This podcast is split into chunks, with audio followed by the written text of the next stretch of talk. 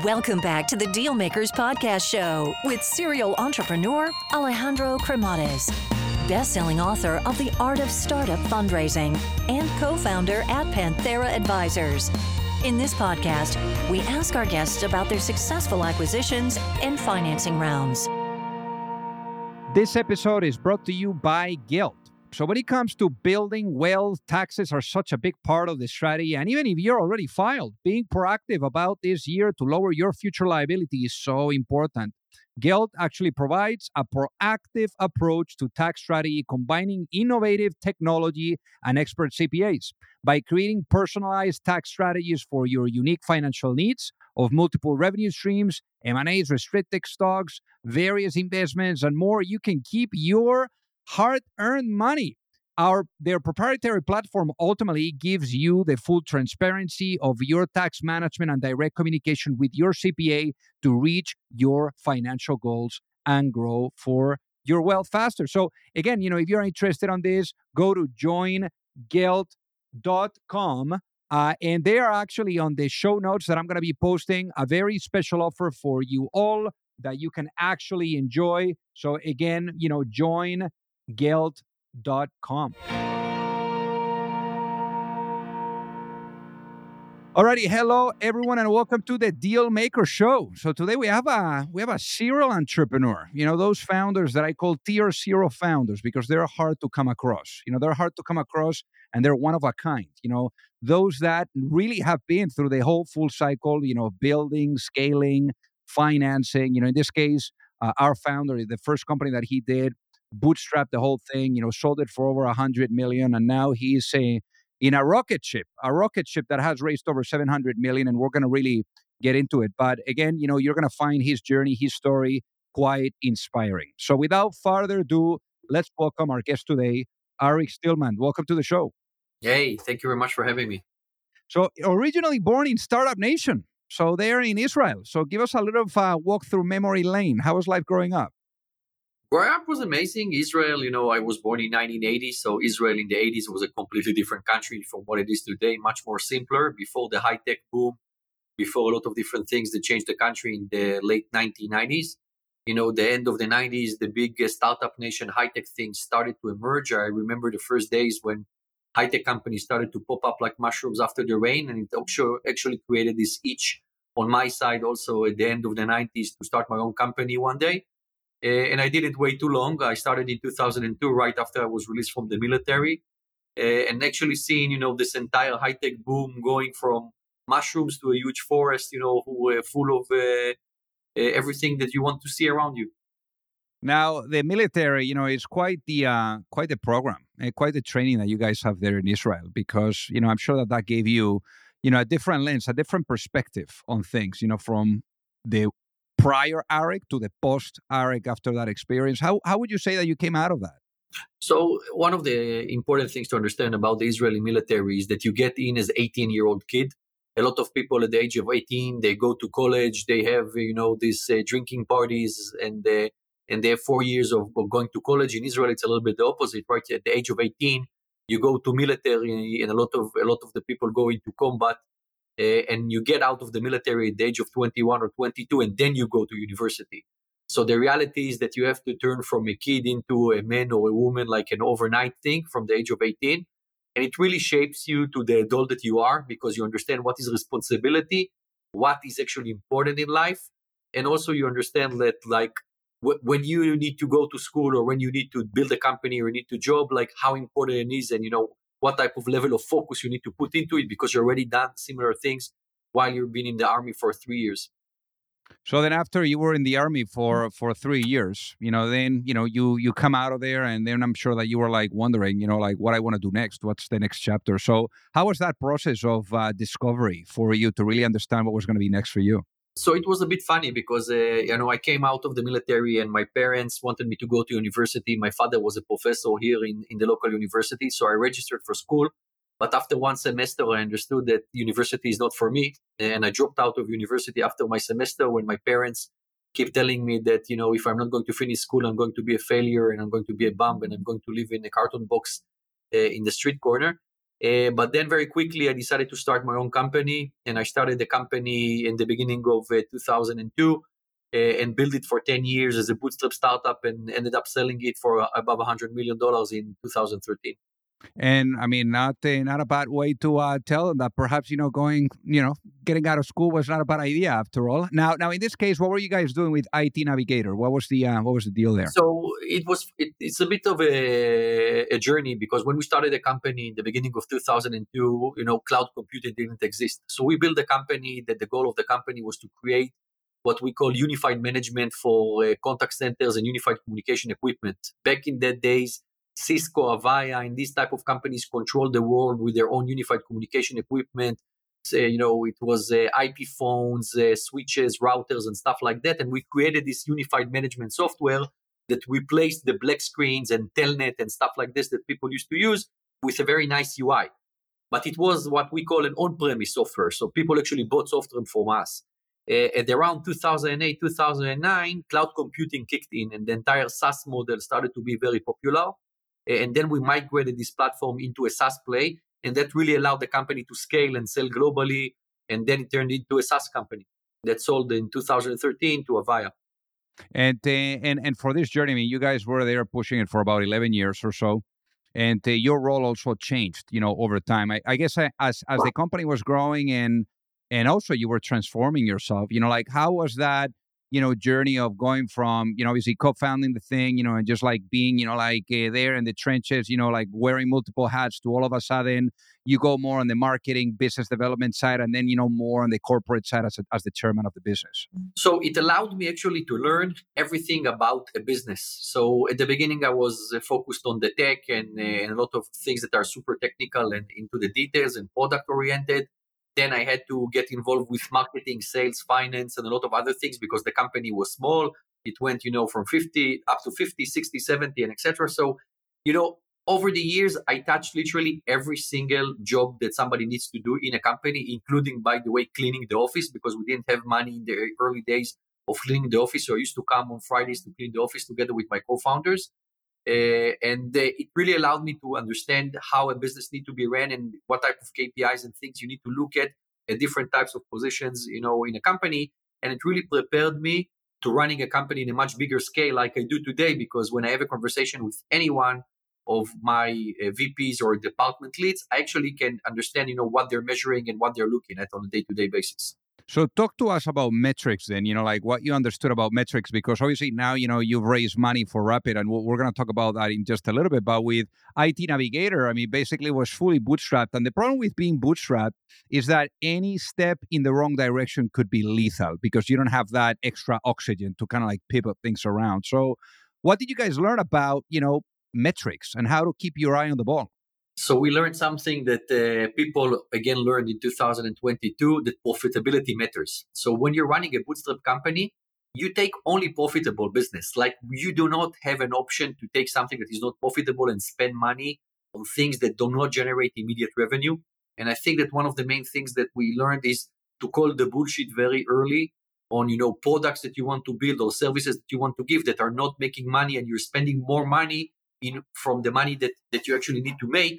Uh, so, you know, gross margins, profitability, and stuff like this, even though we didn't measure it this way back in the days, we just wanted to see how much money we have in the bank, how much cash we gained month over month. And that basically led us to be super profitability focused and very laser focused on what things actually will move the needle without taking any risk. Because, like you said, any mistake and your business is dead one of your one of your clients is late in paying an invoice, you might not be able to pay a salary. So all these things led us to manage a business for 10 years in a very, very accurate and measured way. So when later on, when we came into Rapyd and you know where we raised capital, we also implemented a lot of these methods in the early days of Rapyd. Now, then in this case, you know, like with with IT Navigator, I know it was quite a funny story on how the acquisition came about. Because I mean, after eleven after eleven years, you know, I'm sure it was not easy to to say, hey, you know what, you know, like maybe we're gonna we're gonna go through through this transaction. So how did that come about? So the, the story was following. We we were very involved in the unified communication and contact center market for ten years, and we started to see the beginning of Twilio as a new company that emerged that started to provide this, you know, API capabilities, and Amazon started to come into this business, and basically cloud computing started to become a thing for IP telephony and contact center. You know, up until 2010, it was nothing. Like it was everything on premise. And we started to see it coming, and we understood that, that the market that we're selling to, the type of companies that we're selling to, this market is going to crash in a three-year time frame. Uh, and that was something that we saw in 2010. So we said, okay, we need to hit the eject button. Like if you're you're a pilot in a plane and you see the plane crashing, you don't want to crash with the plane. You want to either land it or you want to hit the eject button. So we were looking for a way to basically eject from the business before it crashes. And the business was continuing to grow like year over year basis, but we already saw the cliff. It was clear that at a certain stage it will go down. It will go down very aggressively. So we were looking for a buyer and we were talking, you know, to all the typical suspects, but nobody wanted to give us the end time. And one one time in 2011, it was late 2011, we went to a conference in Madrid, and uh, this conference is huge. It had like 8,000 people, uh, and there was a gala dinner. Uh, and I got delayed to the gala dinner. I got stuck in the hotel. I got late. I got to the gala dinner late, and basically my seat was taken. So the stewardess in the event told me, "Listen, I'm sorry, your seat is taken. I will take you to another table." She took me to another table. I sat down in the table, and the guy next to me says, "Hello, nice to meet you. I'm the chief product officer of Avaya. What's your oh name?" Oh my god! Wow. And and that's basically I said, "Oh, you're the guy that I've been looking for for the last several years." He said, "What do you guys do?" I told him, "Listen, we do this, this, and that." And he said, "Oh my God, you guys do that? Tomorrow, 6 a.m. in the morning, I want the demo." And the next day, 6 a.m. in the morning, I met the guy in the lobby of the hotel, showing him a demo, and from there, everything take, took off. My God. So then, obviously, out of all places, Madrid. You know, I'm a little bit biased because I was raised in Madrid, so beautiful city. But, uh, but, but I guess, you know, when you guys did the demo, you know, like what how how does a acquisition like this really really develop and and and and, and starts to take form it took a year and a half right acquisitions typically are not uh, do not happen overnight so it started with the demo he was very uh, impressed from the demo from there we basically built a, an oem relationship where we started to sell the product under the brand of avaya uh, it, this thing or took also like eight ten months then they started to sell it to their install base under their own brand but it was our product. So we built this tight relationship with them. And after another year that we saw, they saw that the sales are picking up and they're selling quite a lot of it. They made a clear decision that it's better to buy them than to pay them the royalties. And this is how the deal went through. So it took overall between a year and a half to two years to, to complete this thing and to end from that initial accidental meeting, you know, in, in the Madrid gala dinner. So then finally, you know, the acquisition happens, you know, over a hundred million. I mean, that's a lot of money, especially if it's fully bootstrapped where you don't have to like give proceeds to to investors from that. I mean, anything that you did, you know, that you were hoping that you would do one day that finally, you know, like you had, you know, a little bit of money to do or no? Ah, I bought cars. Like the first thing that I wanted to do always, it was to buy cars. Uh, it was, you know, the, the story is when you're young and you're starting a company, you always have the dreams about buying fast cars, taking private jets, going on a yacht, buying a big house, but all this blah blah. So this checklist was checked very quickly, you know, after the acquisition, including with some other things that were checked that are not allowed to say, you know, on the podcast. Yeah. Uh, and and you know that's that was the first thing that we've done. But then very quickly we settled down because we understood that we can spend this money very quickly, uh, and you know we we we need to to basically still uh, do something with our lives. Hey guys, this episode is brought to you by Dot .tech Domains. I mean, I can tell you one thing, and that is that as a founder, you're always thinking about branding. Now, one thing that is very important in that, you know, is that you need traction, you need to grow, you need to succeed, and having a name that is recognizable on a really amazing domain is the way to go. So that is why it's very important to establish the online presence with a clear and distinguishable identity. And you can do that with tech domains. So .tech domains are the go-to namespace to build anything in tech. They have actually helped many brands in the industry to make a name for themselves, just like 1x.tech with their advanced androids designed to replicate human movements and behaviors. So really, really, really cool stuff and cutting edge. And again, thousands of companies like this, you know, are also taking advantage of .tech domains. So Uh, also, remember that .tech domains can do the same, you know, for your company. They're also providing a great offer to every single one of you in the Deal Makers audience. Is one year domain for ten dollars and a five year domain for fifty dollars. So head now to the special URL, which is go.tech slash deal makers, and that is again go.tech forward slash deal makers. So go get your own domain. So then, and, and obviously, as they say, you know, once an entrepreneur, always an entrepreneur. So then let's talk about what happened next, because I'm sure that, you know, you guys did the integration and all of that stuff. And then, you know, it's a time, you know, to, to think about what's next. So what was that thought process like and how did the idea of Rapyd come knocking? So actually, it's interesting. After we got acquired, uh, we we had to spend uh, two years with the company that acquired us to basically do this integration process, hand over the company, the team, the product, and etc. And it was the two most miserable years of my life. It was like I really hated this time. It's like you sold your baby, you don't own it anymore.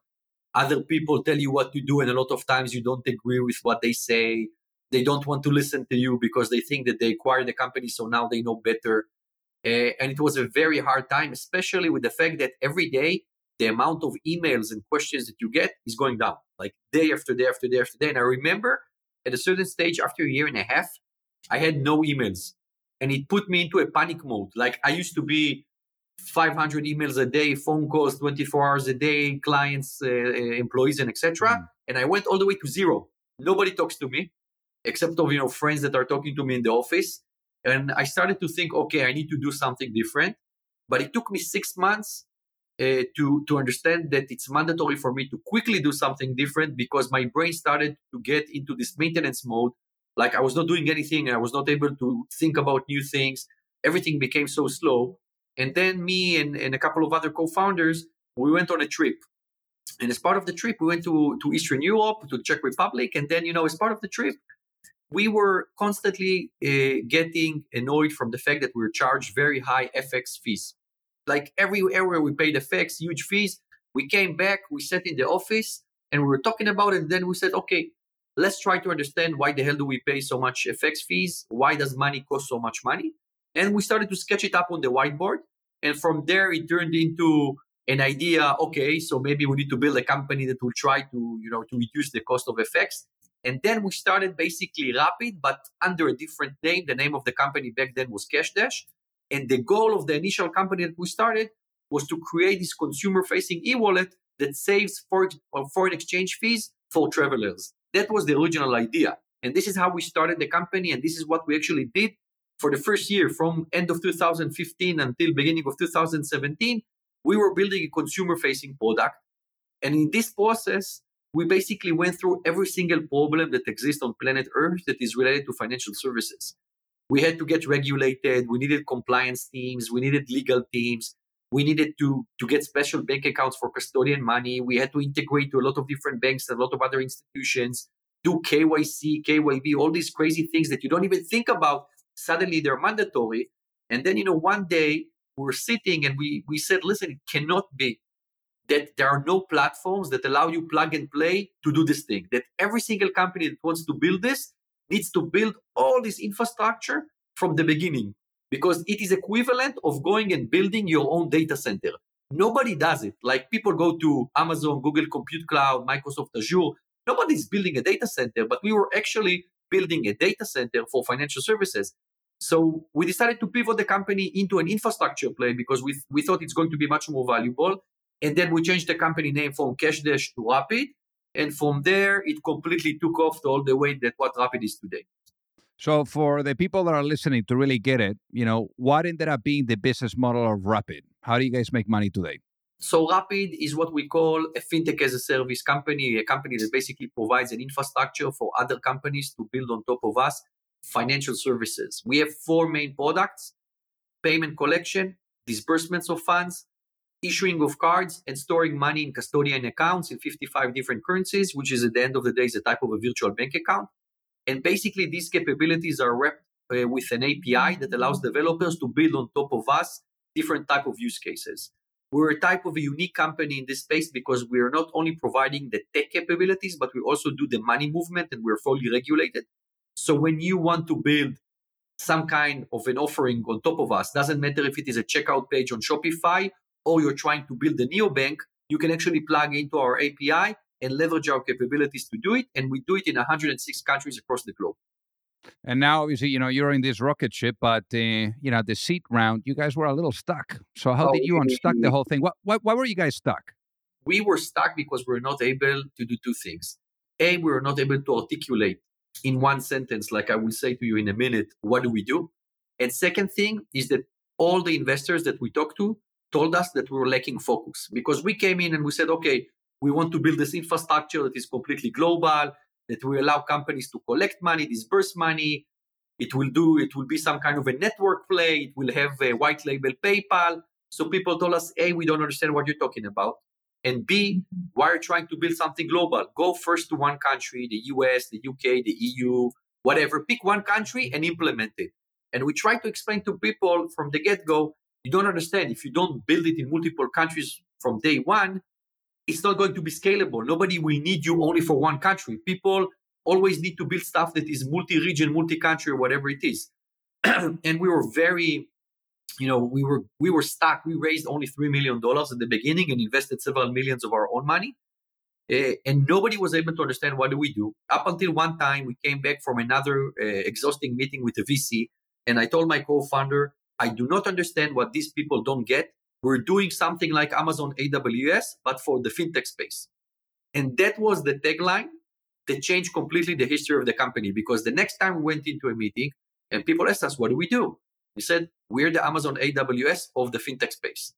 And then everybody said, whoa, okay, I get it. So it's an infrastructure for financial services and it's global and it's robust and it's scalable. And from there, 3 million up until that sentence, another 767 million, something like that, after this sentence, because really the ability to articulate what do you do in early stage is super important for fundraising. And also, you know, while you were stuck, I'm sure that uh, you experienced the two biggest bullshit phrases that you get typically from VCs. You know, what are those? It's very interesting. It's number one. and the second one is I'm going to talk to my partners and I will come back to you. So when you hear when you hear these two sentences from a VC, it means no, no, no, and no, and you're never going to get money from us. That's incredible. Now, now you were alluding to it. I mean, you guys have raised over 700 million. I mean, that's a lot of money. So, uh, why did you guys raise so much money, and what has been the journey of going through all these different rounds? So everything around has its own thing, right? The first round was seed, three million. Then we went into a 10 million dollar round uh, to scale the business. Then we got another 40 million to scale the business. Uh, and then we got another 100 million to because you need to cover more and more countries like every single country you want to go to requires the effort from a product biz dev engineering and a lot of other things and of course you want to grow sales and then came in basically the need to start doing acquisitions because we believed that the company needs to do acquisitions in order to scale faster so we raised another two big rounds of 300 million uh, that were almost back to back in order to do acquisitions. And up until today, we deployed uh, almost half of the money into acquisitions. There are still more acquisitions that we're planning to do. So basically, the big chunk of the money was really, really responsible for the acquisition strategy that we have. And also, when it comes to acquisitions, most acquisitions fail really because of integration. So, how do you guys think about integration to make sure that you don't have that?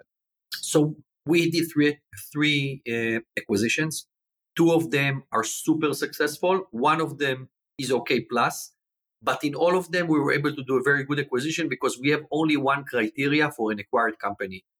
And at the end of the days, how fast can we throw the tech into the uh, toilet and switch it with our own tech? If we cannot switch it to our own tech in less than nine months, we're not interested because we're not buying technology. We have our own tech stack. We don't believe that we need a third party tech stack to do any one of the things that we need to do. And basically, the main criteria in any due diligence that we do is how fast can we switch the tech.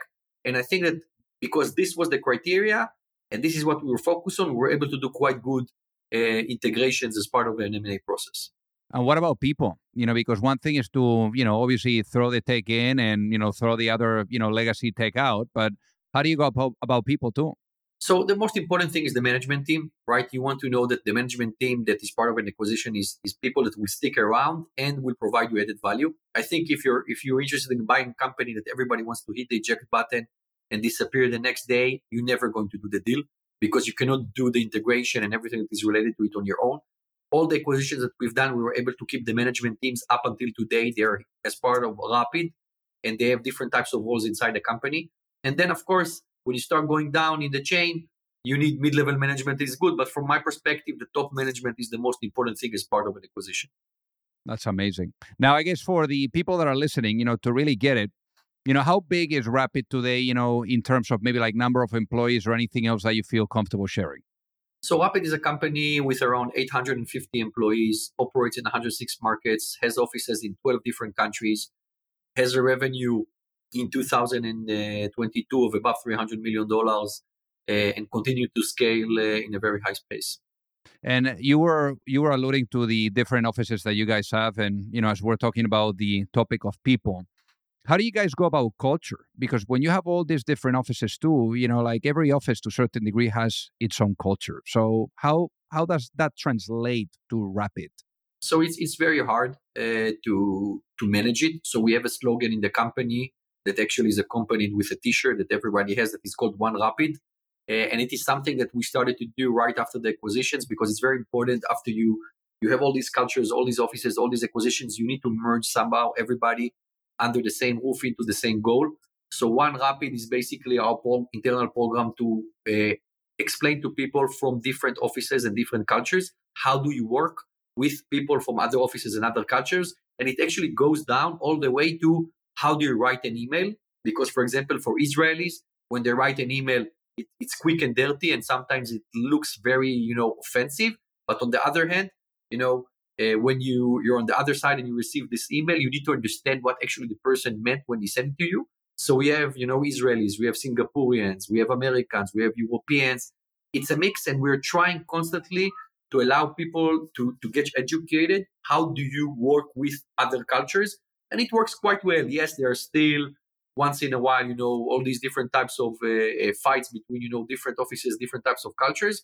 But I think that, you know, if you're comparing it to 2018, which was the year where we started to have these offices globally, it really, the, the chart is going down very fast and, you know, we're uh, managing it quite well. So let's say you go to sleep tonight and you wake up in a world where the vision of Rapyd is fully realized. What does that world look like? It's a world that basically embedded finance is, is inside almost any product that you use, not only inside your phone as Google Pay or Apple Pay, but everywhere that you go, any inside your television, inside your car, any device that you use, any brand that you communicate with, doesn't matter if it is Uber for ride hailing or it's Zara for, for buying, you know, something. All of them, they basically have embedded financial services inside their consumer offerings because this is the world that we believe that everybody is going to. Everybody at the end of the day wants to monetize their consumer base with financial services because they understand there is stickiness and loyalty behind it. And this is a big opportunity for all the big brands. And this is why you see everybody, one way or another, going into this type of consumer facing or business facing financial services offering, even though they're not financial services companies and how how far away we are from from getting there arik? I think we're five years away. Uh, you know we've seen the big brands doing it. You've seen it with apple. You've seen it with google. You've seen it with amazon. You've seen it with uber in some countries where with their wallet. You've seen it with samsung. You see it with some buy now pay later products that some of the big brands are offering. I think that we're pretty much five years away from this uh, seamless financial embedded financial services uh, vision. So we're talking about the future here so I want to talk about the past, but being able to do so with a less of reflection. Imagine I put you into a time machine and I bring you back in time to perhaps that moment that you were coming out of the army and you were wondering, you know, what to do next. Um, and let's say you're able to sit down that younger self. Maybe that younger self that was a little bit down because you had dropped out of school and you had your parents, you know, like like saying, hey, "What the hell are you doing with your life?" And I'm sure that those were not easy days. But let's say you were able to sit down with that younger self and you're able to give that younger self one piece of advice before launching a business. What would that be and why, given what you know now? So, two advices which I took with me from the previous business into Rapyd. First advice always invest in marketing. Like a lot of times when you're building a company, you think that, okay, marketing is the less important thing and you need to invest in product, tech, sales, but you forget the marketing piece because you don't have money and you think that it's not important enough. I think that investing in marketing, early days, building a brand, especially around brand, not really like online acquisition of clients, but even when you're very small, you need to start building your brand because brand awareness reduces significantly the friction and reduces the customer acquisition.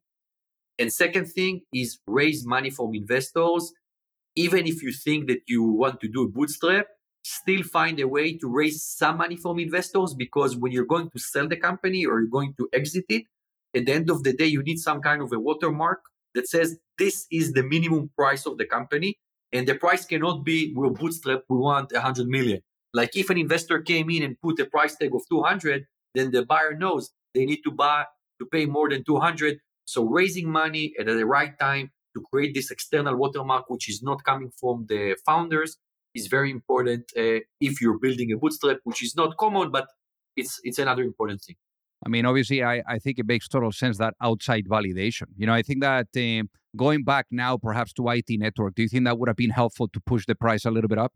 Oh, it would have been 5x more expensive. Like, this is the number, like, we've done two mistakes the marketing piece and the investors. If we would have done both of them, we would have sold 5x more.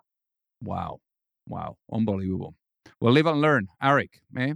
Without a doubt, what you guys are doing now is unbelievable, and I'm and I'm very much looking forward to what uh, to what happens next. So I guess, say, uh, Arik, for the people that are listening that would love to reach out and say hi, what is the best way for them to do so? Reach out, say hi, LinkedIn. There you go. Easy enough. Well, hey, Arik, thank you so much for being on the Dealmaker Show. It has been an honor to have you with us today. Thank you very much for having me. I had a great time. If you like the show, make sure that you hit that subscribe button. If you could leave a review as well, that would be fantastic. And if you got any value, either from this episode or from the show itself, share it with a friend. Perhaps they also appreciate it. So also remember that if you need any help, whether it is with your fundraising efforts or with selling your business, you can reach me at alejandro at pantheraadvisors.com. You've reached the end of another episode of the Dealmakers Podcast. For free resources and materials, head over to alejandrocremades.com. Thank you for listening and see you at the next episode.